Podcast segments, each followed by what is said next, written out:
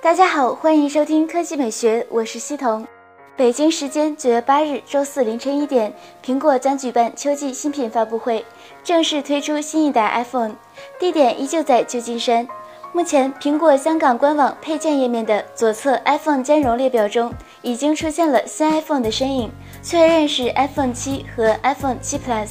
按照之前的爆料，发布会结束之后，iPhone 七、iPhone 七 Plus 预计将于九月九日开启预定，九月十六日正式上架销售。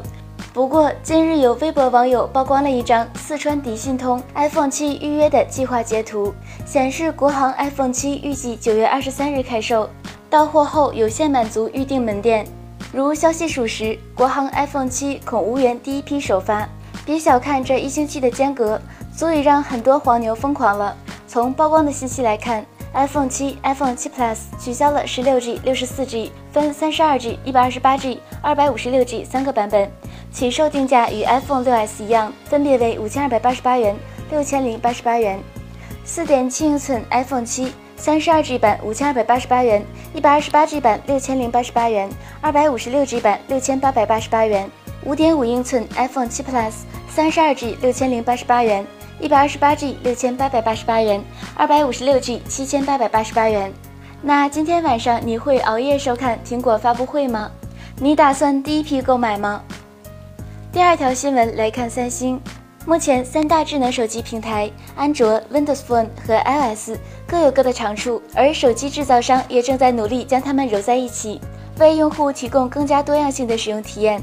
最新曝光的三星专利显示，该公司正计划推出一款安卓、Windows Phone 双系统智能手机。区别于现在的双系统手机，三星这款产品不仅是预装了安卓和 Windows Phone 系统。而且两者还都是同时启动运行，用户可以随时将数据从一个系统拷贝转移到另一个系统，而且借助分屏显示功能，用户可以在同一屏幕的不同区域显示出两个系统的桌面，令跨系统操作更加简便。而从所配备的手写笔来看，这一创意未来将在主打高端旗舰的 Galaxy Note 系列中实现。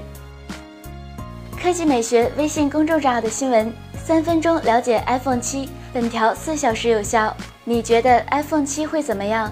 百分之六十选择和谍照一样，没有什么惊喜，没兴趣。